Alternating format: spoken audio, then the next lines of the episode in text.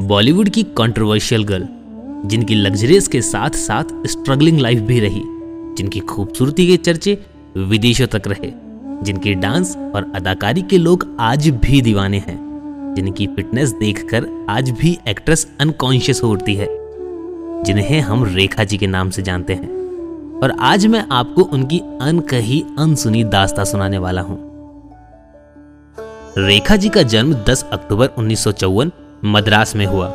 उनके पिता का नाम जेमिनी गणेशन, जो कि तमिल के अभिनेता रहे, और उनकी माँ का नाम पुष्पावली, जो कि तेलुगु की एक्ट्रेस रही।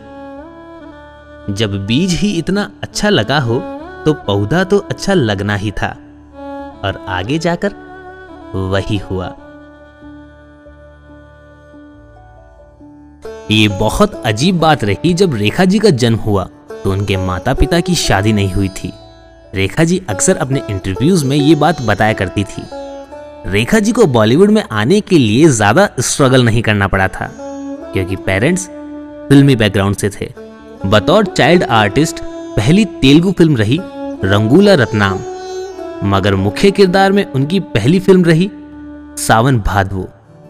अब एंट्री तो ले ली थी, पर उन्हें इंडस्ट्री में कोई पसंद नहीं करता था।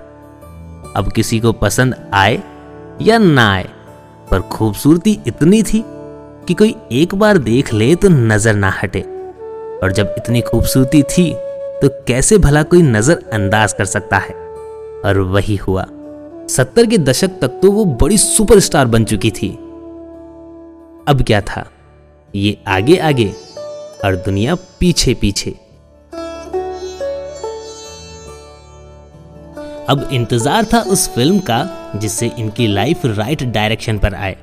फ़िल्म थी अमिताभ जी के साथ, और नाम था दो अनजाने। फ़िल्म बड़ी ही सुपर हिट साबित हुई। अमिताभ और रेखा जी की जोड़ी को बहुत पसंद किया गया।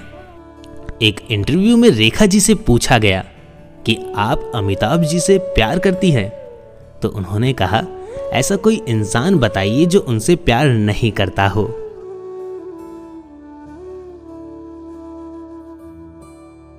मुकद्दर का सिकंदर, सिलसिला, नटवरलाल। आप इन फ़िल्मों को तो कैसे भूल सकते हैं? ये वो फ़िल्में हैं जो इन दोनों की जोड़ी से बड़ी ही सुपर हिट साबित हुई। इनके लव अफेयर के चर्चे तो लोग आज भी किया करते हैं। एक रियलिटी शो के दौरान होस्ट ने अपने परफॉर्मर के लिए कहा कि ये एक मैरिड लड़के पर फिदा है। ये सुनकर रेखा जी ने कहा कि ये मुझसे पूछिए ना। और ये बोलकर उन्होंने ये साबित कर दिया कि वो आज भी अमिताभ जी से कितना प्यार करती हैं।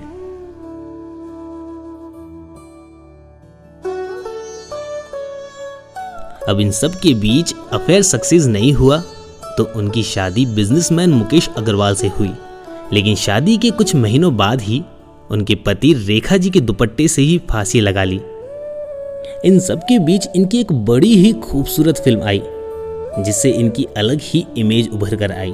फ़िल्म का नाम था उमराव जान। इस फ़िल्म में इन्होंने मुजरा वाली का किरदार किया है, जो कि बड़ा ही खूबसूरत है। अब बदलते वक्त के साथ उनके जीवन में प्रॉब्लम भी बहुत आई, लेकिन साथ में उन्होंने अपने किरदार को भी बहुत बखूबी से बदला, चाहे वो कोई मिल गया हो या क्रिश। रेखा जी ने अपनी अदाकारी से दो बार नेशनल अवार्ड भी अपने नाम किया है। रेखा जी वो एक्ट्रेस हैं, जिन्हें लोग आज भी पर्दे पर देखना चाहते हैं।